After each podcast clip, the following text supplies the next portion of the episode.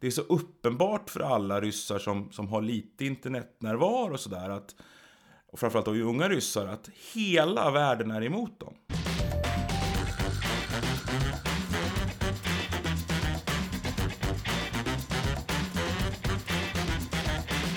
Ja, Linus, eh, det har hänt en hel del i världen här sedan vi släppte vårt senaste poddavsnitt för, för drygt två veckor sedan. Ja, minst sagt, minst sagt. Jag sa ju där lite på, på skoj, man ska säga så, att ja, kanske ett nytt tredje världskrig på, på G och eh, ja, som sagt, det har hänt en, en, en hel del sen, sen dess ute i vår omvärld då, med Ukraina och Ryssland då förstås. Ja, världen har sannoliken förändrats på bara drygt två veckor och eh, det är ju inte annat att säga än att det är, det är fruktansvärt att ta del av alla nyheter här varje dag och det gör ju också att vi känner ju själva att uh, just nu hamnar ju i stort sett allting i skuggan av det fruktansvärda som sker med kriget i Ukraina och så. så att Därför så eh, vill vi försöka få in det här perspektivet också ur ett informations och kommunikationsperspektiv. Och då har vi faktiskt bjudit in Mattias Bejmo som gäst i podden. Du var ju gäst i podden för drygt tre år sedan, väldigt tidigt i vår podd. Jag tror det var avsnitt sex. Men Oj. Ja. Nu är du här Just igen. så Välkommen. tidigt. Jesus. Time flies. Hej, tack så mycket. ja, det gör ju det. Och som sagt Mattias, eh, du är ju väldigt mångfacetterad när det gäller just det här med digitalisering och IT-säkerhet och sociala medier och hela det här informationslandskapet. Men man kan kort, kort och gott säga att du är digitaliseringsexpert och du är även författare för du har ju skrivit en eh, böcker om, om just det här liksom med att använda eh, digital informationskrigföring egentligen. Mm. Stämmer bra. Då kan vi väl hoppa in på, på situationen i, i, i Ukraina.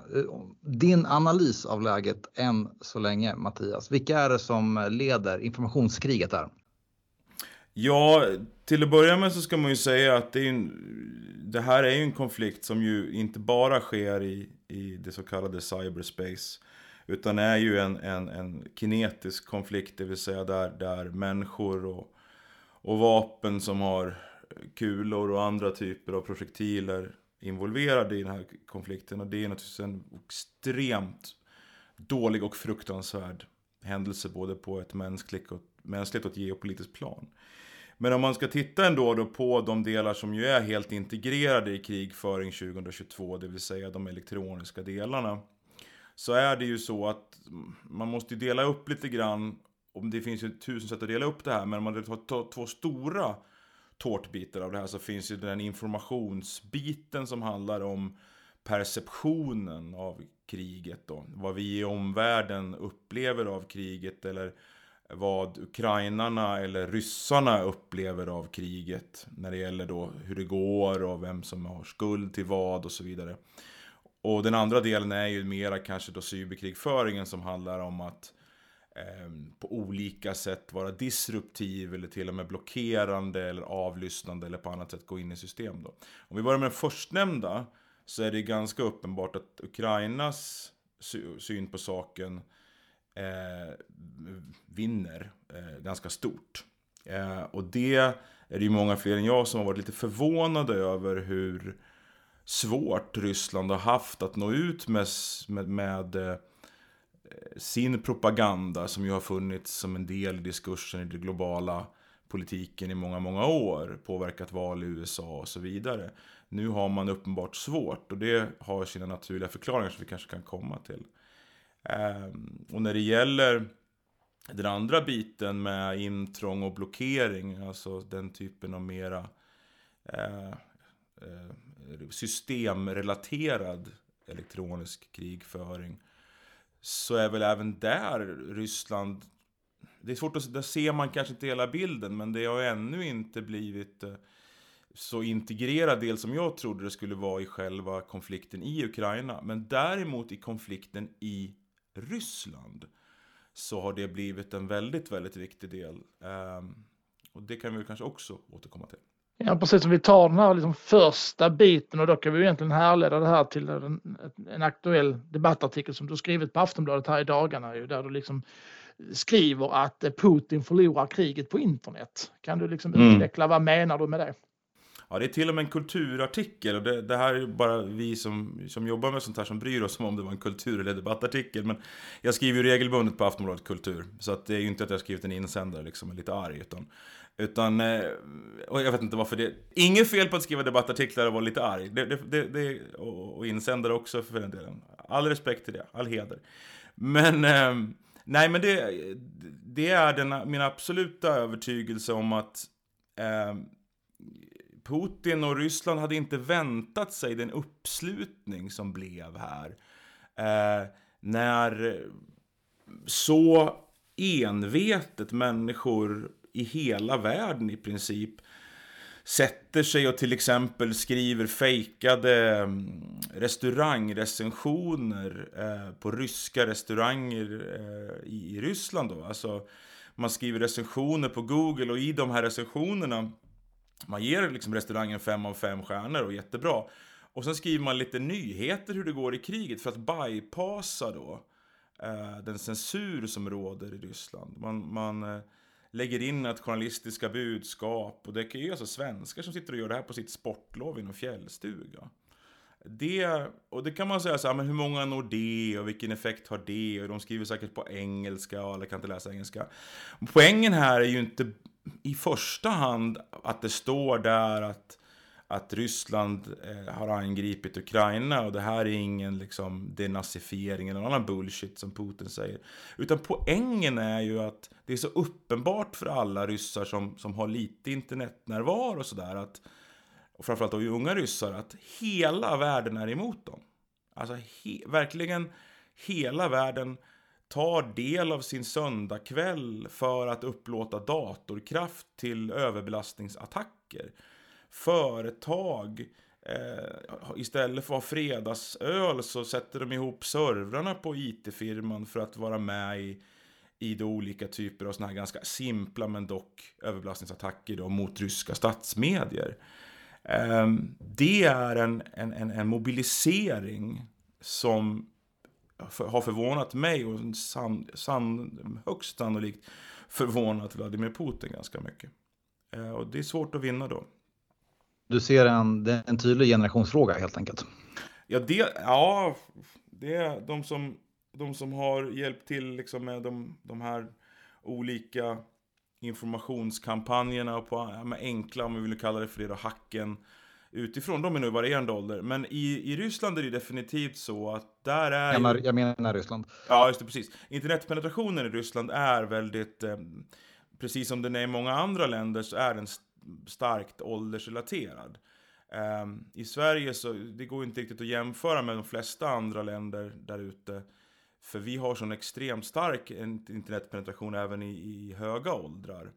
Och det finns också en ekonomisk aspekt i Ryssland som, som inte kanske finns på samma sätt här. Det vill säga att de äldre som går på en ganska blek pension har inte råd och tar sig definitivt inte råd till en internetuppkoppling. Och så vidare. Och om de gör det så konsumerar de mest ryska statsmedier ändå, för det är det så de är uppväxta sedan Sovjetunionens dagar. Så att det är ja, det är definitivt en skillnad mellan gammal och ung, vad man konsumerar för innehåll och för kanaler i Ryssland, definitivt. Mm. Ja, för det är ju liksom, det är ju såklart att det är liksom det fysiska militära angreppet som med rätta givetvis får ta mest plats här och det är ju alla de här fruktansvärda bilderna vi ser från Ukraina. Men, men jag tycker också att det, det beskrivs ju nästan lika mycket i den här kontexten också som just det här informationskriget som det är. Är det liksom är det här liksom kanske det, det, det första kriget vi verkligen ser det här liksom med informationskrig komma upp på tapeten, att det snarare har skett lite i det fördolda tidigare, att man inte haft så hög kunskap om det, men att det nu mm. är verkligen uppe till ytan eftersom att det beskrivs lika, liksom, nästan lika ingående som det här fysiska militära som vi, vi ser varje dag. Mm.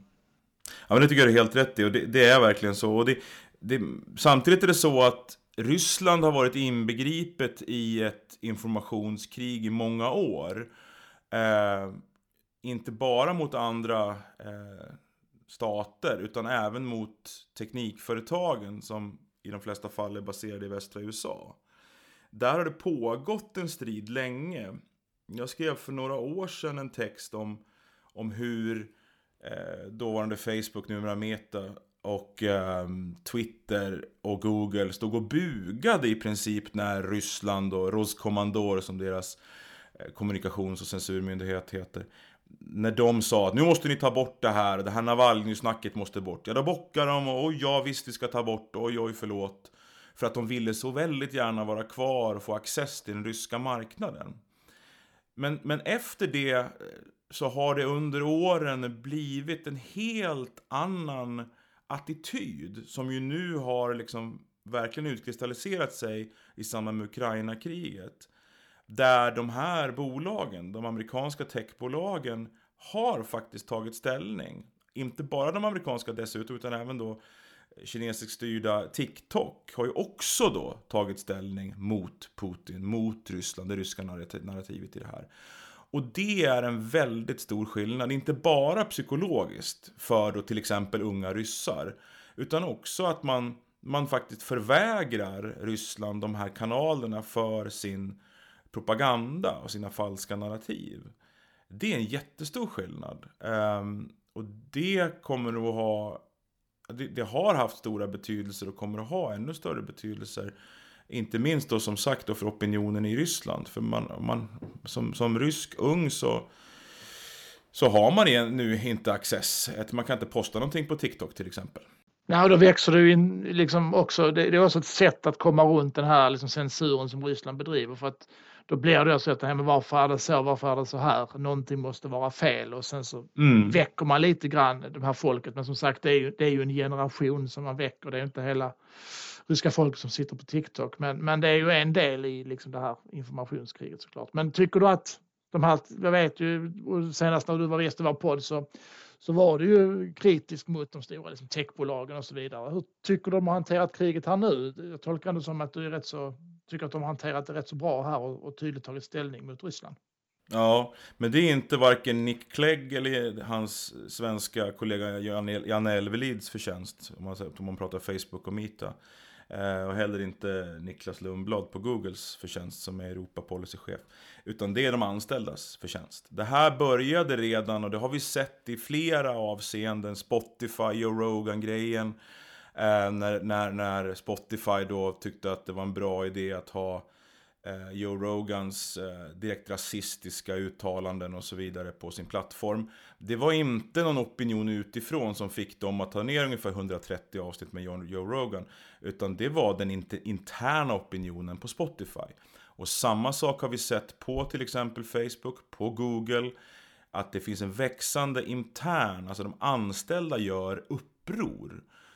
Och om det är någonting som varken Mita eller, eller Google eller någon annan av de här stora aktörerna har råd med så är det att, eh, att eh, inte ha kvar sin nyckelkompetens. Man kan inte förlora de här eh, programmerarna, utvecklarna, testarna eller vad det nu är för någonting. Det, det, är, det är katastrofalt för deras tillväxtkurva. Och det är vad som har hänt, hänt här också. De, ingen har undgått Ukraina. Har de gjort. De har redan sett ja, ja. personalflytt under lång tid här och eh, ja. har ja. precis inte råd med så mycket mer. Nej, så är det. Och ser man då som vi alla gör de här bilderna från Ukraina och förstår att här har vi en roll att spela i det rysk-ukrainska narrativkampen. Då går det ju inte att liksom gå vidare som business as usual som Spotify försökte ta här bara och försökte rekrytera till sitt nya Moskva-kontor. Det kan man ju ge upp på en gång. Så funkar inte längre världen för de här techbolagen. Och det är en välkommen, väl, en välkommen förändring skulle jag säga. Ja, spännande, spännande. Du, eh, om vi ska hoppa in lite på desinformation-biten eller missinformation eller vad man nu ska använda för, för begrepp. Eh, jag tänkte diskutera lite utifrån din, din, eh, din kulturartikel. Mm. eh, och eh, där, där du tar avstamp i helt enkelt. Och det var ju många som såg den här filmen. Jag såg den på LinkedIn tror jag. Den här pappan mm. som kramar sin mm. dotter. Mm. Och hon gråter och hoppar på och tåget. Och då var det ju då, jag, jag, utgick ifrån att den som hade delat filmen eh, hade koll på att det var att det framställdes som en ukrainsk pappa mm. som nu mm. skulle gå och delta i, i kriget. Men sen kikade man ju på när den var publicerad och såg att ah, det var ju vad heter den ryska petarist istället som, som mm. Eh, skulle och kriga mot Ukraina. Så det, det är ett väldigt, väldigt tydligt exempel på den här missinformationen, desinformationen. Också den här som vi snackade lite om innan vi körde igång, det här om eh, den här attacken på eh, Snake Island. Vi läste här för några, någon vecka sedan. Det var ju att det var 13 ukrainska soldater som enligt uppgift skulle bli ihjälskjutna efter att ha sagt go fuck yourself någonting till de ryska. Det visar sig nu att de inte alls var ihjälskjutna utan har blivit tillfångatagna istället av, av, av eh, ryska armén. Hur, hur, hur bedömer du, hur ser du på den här situationen Mattias? Hur, hur med allt som kommer, all, all, alla nyhetsartiklar som kommer från olika håll och kanter? Ja, ja jag menar, det är naturligtvis jättesvårt och det, det, det, har ju varit i andra krig och kriser i världen så blir det väldigt eh, upphetsat och det ska gå fort och även nyhetsredaktioner tenderar ju till också att vilja att saker ska gå fort så att det blir ofta någon form av också sanktionerad sanning av, av traditionellt sett ganska trovärdiga mediehus. Eh, det vad vi också ser i sådana här situationer är att sådana som i alla fall har nog i alla fall självbild om att vara eh, duktiga på det här med teknik och IT som Carl Bildt och, ska vi ta för namn, Emanuel Karlsten. Eh, delar ju också sånt som visar sig sen vara fel. Jag menar Emanuel Karlsten delade häromdagen den, den, här, den pojken som gick själv över gränsen med passet i handen. Och, och det, har, det är någon bild från CNN då, så där, som inte alls, han var inte ensam och sådär, utan han var ledsen absolut, men han var inte ensam. Utan hans familj gick bakom och så. Och det där delas ju friskt sånt där. Och det, i, alltså, jag vet inte, det första jag skulle säga är att utifrån ett personligt perspektiv så ger jag fan om jag får säga så i radio eller podd, eller på att säga, så ger jag fan i att helt enkelt dela så jäkla mycket om det här kriget. Um, alltså, därför att det är väldigt, väldigt svårt. Uh, och samtidigt så är det ju inte så heller så svårt att ta reda på vad någonting är. Det är ju oftast en googling bort eller eller man kan titta på, det finns ju gratisverktyg för att titta på till exempel bilders eh, metainformation, alltså informationen som beskriver om var en bild är tagen eller var den kommer ifrån, hur gammal den är och så vidare. samma sak för videos. Det finns ju öppna gratisverktyg på nätet där man på 15 sekunder kan kolla det då. Um, och det, det, kan det ju vara värt att göra om man är seriös med det här. Men det kan ju vara framförallt så, så om man nu tycker att det är viktigt med sanningen, eh, vilket vi strax ska komma till, så, så får man helt enkelt vara väldigt försiktig med att sprida sånt som bara dyker upp från någon ukrainsk eh, snubbe som har många följare. Eh, eller vice versa, vilket jag vill poängtera, den stora mängden desinformation, den kommer ju såklart från Ryssland. Eh, så det är ju samma sak som gäller där såklart. Och det är viktigt att trycka på det igen, att den stora mängden desinformation kommer ju inte från Ukraina, den kommer ju från, från officiellt statligt sanktionerade eh, trollmediehus på den ryska sidan. Men med det sagt, men nu blir det mycket här, men, men ni får väl använda stora saxen och klippa om ni vill. Men med det sagt, sagt um, det här med sanningen, och det var det jag skrev om där liksom i Aftonbladet. Alltså, jag vet inte om sanningen är så jäkla viktig i det här läget. Och då menar jag, jag vet inte om den är så jäkla viktig för människor. Jag upplever att människor har släppt sargen när det gäller sanningen nu, en gång för alla. Eh, att, att den här lilla pojken som höll det här passet i handen och var ledsen och verkade gå själv över gränsen från Ukraina. Om det nu, var, om det nu blev propaganda, so what? Det här är ett krig. Vi, har vi är del i det här kriget. Eh, att jag är trött idag är det för att jag har suttit upp i natt och försökt göra mitt i det här kriget som jag har dragits in i. För att jag verkligen känner med det ukrainska folket. Um, så, så, jag vet inte, sanningen, är den viktig just nu? Ja, då skulle många säga sanningen är alltid viktig och krigsdimma och hej och hå. Absolut. Men det, vi ska komma ihåg att Ukraina behöver vår hjälp. De behöver kanske inte bara att folk går och hämtar gamla nallebjörnar och gamla, jag vet inte vad, eh, gamla skidjackor från något peak performance-märke eller någonting som man skickar ner när det finns hjälporganisationer på plats som vet vad som behövs där. Kanske ukrainarna mer behöver att vi hjälper till att sprida deras syn på saken. Kanske inte källkritik just nu är det viktigaste, skulle jag vilja sticka ut hakan och säga. Ehm, det är lite grann så man kan känna i det här också. Det är krigföring vi pratar om och vi är en del i den krigföringen. Man behöver inte vara en del i den krigföringen om man inte vill, men man kan också välja att vara det. Mm. Ja, men det är ju sånt här liksom konkret, ändå centralt exempel som jag, jag har tänkt på här och inför den här inspelningen. Det är ju liksom det här med liksom antalet döda ryska soldater. Eh, där Ukraina ger en information att det är typ nära 5000 ryska soldater som har stupat medan Ryssland mm. uppger 500. Mm. Hur ska man hantera det? För det är ju kanske ändå en, en viktig grej av det men samtidigt så tycker jag det är viktigt här att hålla två tankar i huvudet samtidigt för att samtidigt som vi, vi på alla sätt och vis stöttar och är på Ukrainas sida så får vi inte heller glömma bort att de har ju också syften och, och saker att vinna på att sprida en viss bild, precis som Ryssland, även om de, Ukraina inte gör det i samma omfattning och lika utstuderat. Men hur tycker du man ska liksom, vad är dina bästa råd när det kommer till det här? För att just, vad ska man egentligen tro på? Eller ligger, eller ligger ja. sanningen någonstans mitt emellan? Eller vad? Ja, men om, om man som jag och, och, och, andra som jobbar och har en tidning att skriva i lite då och då. En del jobbar ju som nyhetschefer, redaktionschefer och, och så på såna här tidningar som Aftonbladet eller eh, Public Service, SVT eh, eller alla möjliga mediahus. Eh, Där har man ju ett särskilt ansvar. Det är inte tu tal om saken att då är man ju inte med i någon propagandamaskin, då har man ett publicistiskt ansvar. Punkt slut. Och det ansvaret har jag också. Så när jag skriver om det här och, och pratar om det här nu så pratar jag om det i liksom mera fenomentermer. Men om man väljer att då inte, eller inte har då som jag en, liksom en sida, en kultursida att skriva på, eller äger en tidning eller sådär. Då kan man välja. Och väljer man då att vara en del eh, i Ukrainas utökade digitala civilförsvar, ja då väljer man det. Och det är helt okej. Okay. Då ska man köra på. För det, det, är inte så att det sitter så jäkla många i den ryska statsapparaten med omnejd, nyttiga idioter där, och funderar på källkritik och kan det verkligen stämma det här, innan de trycker ut fejkade narrativ om, om saker som de ju har gjort i tiotals år. Så att, ja, man får välja helt enkelt tycker jag. Det är lite grann som du säger att man får liksom möta fienden med, med samma vapen. Alltså som du säger att Ryssland tar ju knappast hänsyn till källkritik och så vidare och framförallt inte nu heller när man verkligen har stängt alla ja. liksom, medier som man på något vis tycker inte sprider den där rätta bilden inom citationstecken så är det ju ännu mer så idag. Men då menar de liksom att det, det legitimerar samtidigt då att då får man liksom använda samma metoder som fiende lite grann. Ja, alltså Ukraina är numerärt och ekonomiskt extremt underlägsna Ryssland och Putin. Um, här har världssamfundet, där vi ju är en del, en roll att spela. Du, men hoppa tillbaka till Ryssland lite.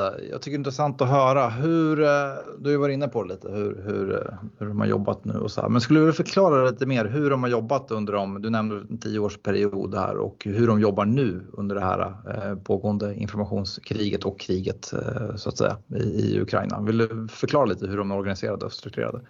Ja, det blir ju en extremt mycket. Det får nog vara ett specialavsnitt. Eh, en extra, tryck, trycka en extra bilaga om det hade varit en printtidning. Men, men jag kan väl beskriva så här. Eh, Ryssland eh, engagerade sig ju i, den, i konflikten i Syrien. Alltså under den arabiska våren så eh, visade det sig att Bashar al-Assad, som var Syriens president, inte riktigt klarade av det här fredliga upproret. Där folk gick ut på gatan och ville ha demokrati. Ehm, bland annat då tack vare att det fanns aktivister som var teknologiskt kunniga och Syrien hade då en, en, en, procentuellt sett väldigt ung befolkning. Alltså man hade en andel väldigt unga människor som var förhållandevis välutbildade och väldigt duktiga på teknik. Och så kom sociala medier, steg verkligen eh, i användande just under de här åren. Och då tog man in Ryssland till hjälp, eller man välkomnade verkligen Rysslands hjälp på olika sätt. Bland annat så välkomnade man ryssarnas hjälp när det gällde just att hantera information i det nya medielandskapet som dök upp i form av Facebook och så. Bland annat så förbjöd ju Bashar al-Assad, alltså Syriens president, förbjöd Facebook och stängde ner det. Men där fick man ju hjälp av bland annat då ryska eh, ryska eh, operatörer, alltså ryska agenter om vi nu vill kalla det för det. Som kom från någonting som, från, som heter APT-28 som är en del av underrättelsetjänstens då cyber, eh, cyber eh, trupper om vi vill kalla det för det då. Och då fick man, direkt det första rådet de gav eh, var att nej men slå på internet igen. Eh, slå på internet, slå på Facebook, håll inte på att stänga av det. Och Assad undrar, men varför då? De, kolla här vad de skriver om mig. Ja, det är jättebra att de skriver de här sakerna. Va? Tyckte Assad. Man får inte skriva att jag är en dålig ögondoktor och en värdelös snubbe som ska röstas bort. Eh, jag är ju en diktator och farlig. Eh, och då sa ryssarna, nej men det är bättre att de skriver det där för då kan du spåra dem. Du kan hålla koll på vem som skriver vad. Hur de rör sig. Eh, du kan hålla koll på var de tänker samlas och ha den här demonstrationen någonstans för att skicka dit dina trupper och slå ner det här. Så då lärde sig Assad det här och ryssarna fick ett, ett, ett, flera år där så fick de hålla på att utvärdera hur det funkar att kväsa uppror, att gå in i konflikter, att använda olika både tekniska men också informationsrelaterade metoder för att fånga upp och styra om och, och rikta om uppror och, och demokratiska rörelser. Och det är det man lärde sig av, det är det man nu praktiserar väldigt mycket i Ryssland. Um, grann nu också när techjättarna stänger ner i landet. Ja, det kanske också är en av anledningarna till att man gör det just för att minimera den möjligheten för till exempel Putin att spåra folk via vad de skriver på sociala medier. definitivt. Eh, det är definitivt ett övervägande som tas när man har en plattform som man vet är till för att åsiktsregistrera eller på annat sätt använda för att förstå hur människor rör sig och hur de agerar och inte. Och också eftersom det här är plattformar som man installerar i sin telefon och man hela tiden, man använder dem ganska ofta och sådär. Så vill naturligtvis inte de här företagen på något sätt bidra till det. Så det, det är en del i ekvationen, ja. Och då har man ju lärt sig någonting av tidigare grejer, för som du sa där, kriget i Syrien och så, då blev ju liksom de här sociala medieplattformarna som vi alla använder, blev ju, eh, alltså det, det är ju verktyg i ett krig för diktatorer. Verkligen, eh, det var det verkligen. Och, och i Ukraina nu så Skillnaden här är ju då att i det här fallet då, ingen större egentlig skillnad på det sättet, men det finns ju skillnader. Det är ju dels att det har gått tio år teknologiskt. Um, och där kan man väl säga att där ser ju medieverkligheten annorlunda ut. Um, men det som inte är så jättestor skillnad, det är att det data som skickas från en telefon till en annan är fortfarande datapaket som går genom nationella eh, telekomnätverk som går i ett ant fåtal antal privata aktörers telekomnätverk. Och de där datapaketen går att avlyssna, går att fånga upp. Och det är därför till exempel ett initiativ som Elon Musks Starlink skeppande, att han skickade över alltså satellitsändare, mottagare för att sätta upp ett eget litet internetuppkoppling då för till exempel de som, som är motståndsrörelse eller, eller armé nu då i Ukraina. Det är också liksom direkt ur vad de syriska fredliga demonstranterna gjorde under demonstrationerna där 2011. Man satte upp egna liksom, små satellitmottagare, sändare för att komma runt det här in, avlyssnade internet. Så det är också en, en del som, som, som, som görs nu då. Mm.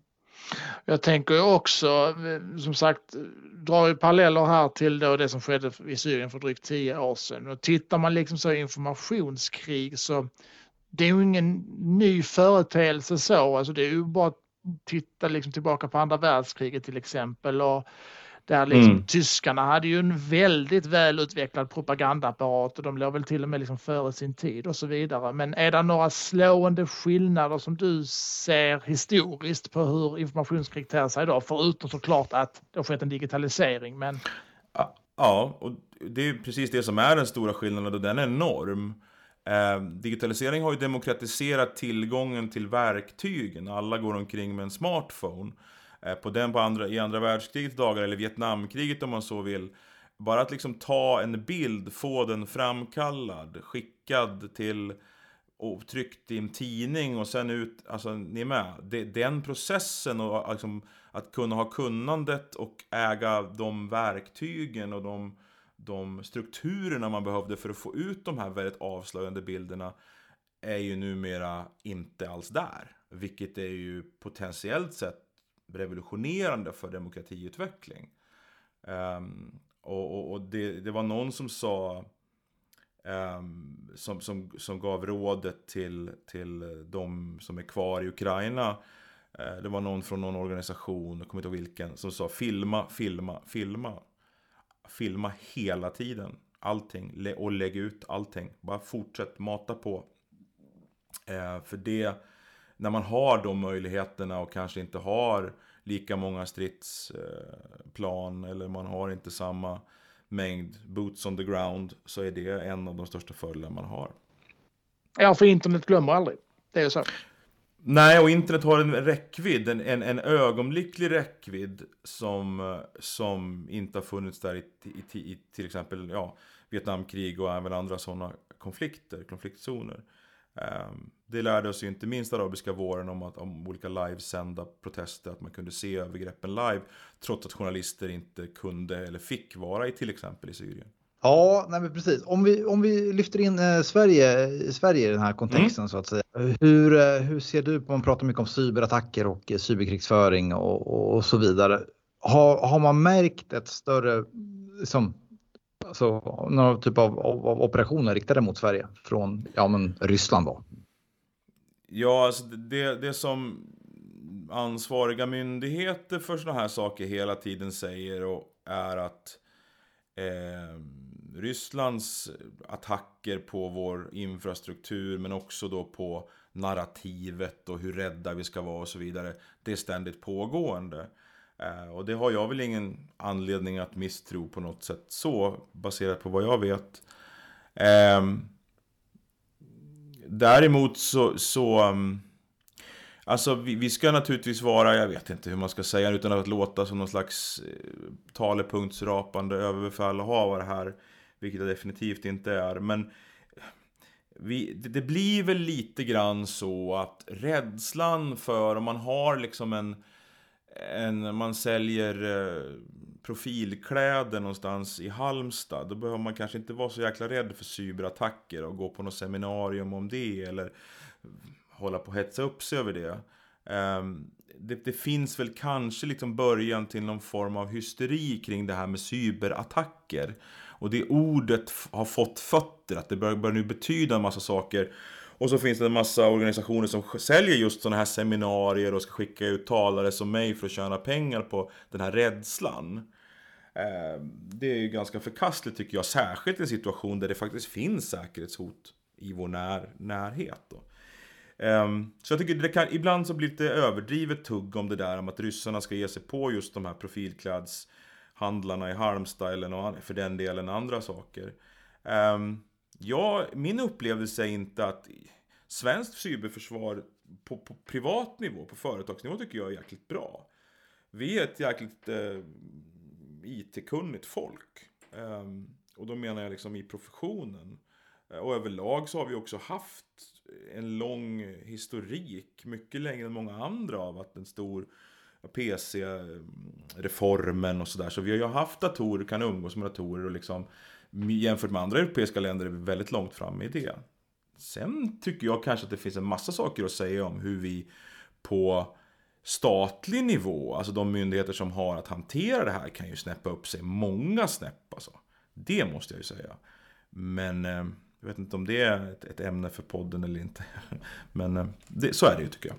Men myndigheter som är ansvariga för att eh, se till att våran cyberberedskap på, på olika sätt är, är god nog. Jag tycker de är lite senfärdiga. Jag tycker det skulle ha gjort saker och det har jag ju försökt skriva om också tidigare för länge sedan. Eh, man skulle ha mycket tidigare tagit tag i, det var ju bara ett fåtal politiker som haft de initiativen Eh, att försöka bygga upp en egen fristående cyberkapacitet, om vi nu kallar det för det. Eh, som inte är beroende på amerikanerna eller andra europeiska länder. Eh, men det har man inte gjort, utan man litar väldigt mycket på NATO där. Man har åkt på utbildningar i baltstaterna och hej och hå. Och där ligger man efter nu. Nu får man zona för det. Där ligger man för långt efter. Här hade man kunnat för jag tror jag skrev någonting i samband med Drottninggatan-dådet och sådär. Ehm, där någonstans börjar liksom det känslan att mm, då handlar det ju om terrorhot i det fallet. Men det är ju samma typ, typ av principer man, man skulle ha byggt efter. Den typen av defensivt eh, underrättelse men även vissa offensiva kapaciteter skulle man kunna tänka sig att man byggde upp då. Men det har man inte gjort. Man var extremt senfärdig på att bygga upp starka kapaciteter. Ja, det är ju många områden nu som vi har fått ett lite så här uppvaknande. Det är bara att titta liksom mm. på det här. Det har inte med den här podden att göra, men skyddsrummen och, och, och de grejerna som har kommit upp här de senaste veckorna. Mm. Och mm. hur liksom illa förberett det har varit. Så att vi, det är nog många områden där vi liksom verkligen har fått oss en, en tankeställare här de senaste två veckorna, med all rätt såklart. Och kan lära oss mycket. Men eh, jag tänker lite så här, vi ska liksom ta ner det på lite så här konkret vardaglig grej. Och, vår podd riktar sig rätt mycket till, riktar sig i stort sett bara till folk som jobbar liksom med media, kommunikation och så vidare. Vad har du för tips och råd till de som, alla vi som jobbar med information och kommunikation och med media och så? Hur ska mm. man hantera och orientera sig i allt detta? Vad, vad finns det mm. man kan göra rent konkret i liksom det vardagliga arbetet? Eh, när, när ja, världen ser ut så här. Jag tycker det var väldigt kul att få frågan att vara med här därför att jag vet ju att det är många just i den branschen som jag ju också själv har en lång bakgrund i att ha jobbat med och för och, och i. Ehm, och det är kul att kunna få prata just i det sammanhanget. För några år sedan så föreläste jag på ett evenemang som heter Webbdagarna. Och det heter väl det fortfarande dessutom. Så att, eh, och där är det ju många som är från just den här målgruppen som är och lyssnar.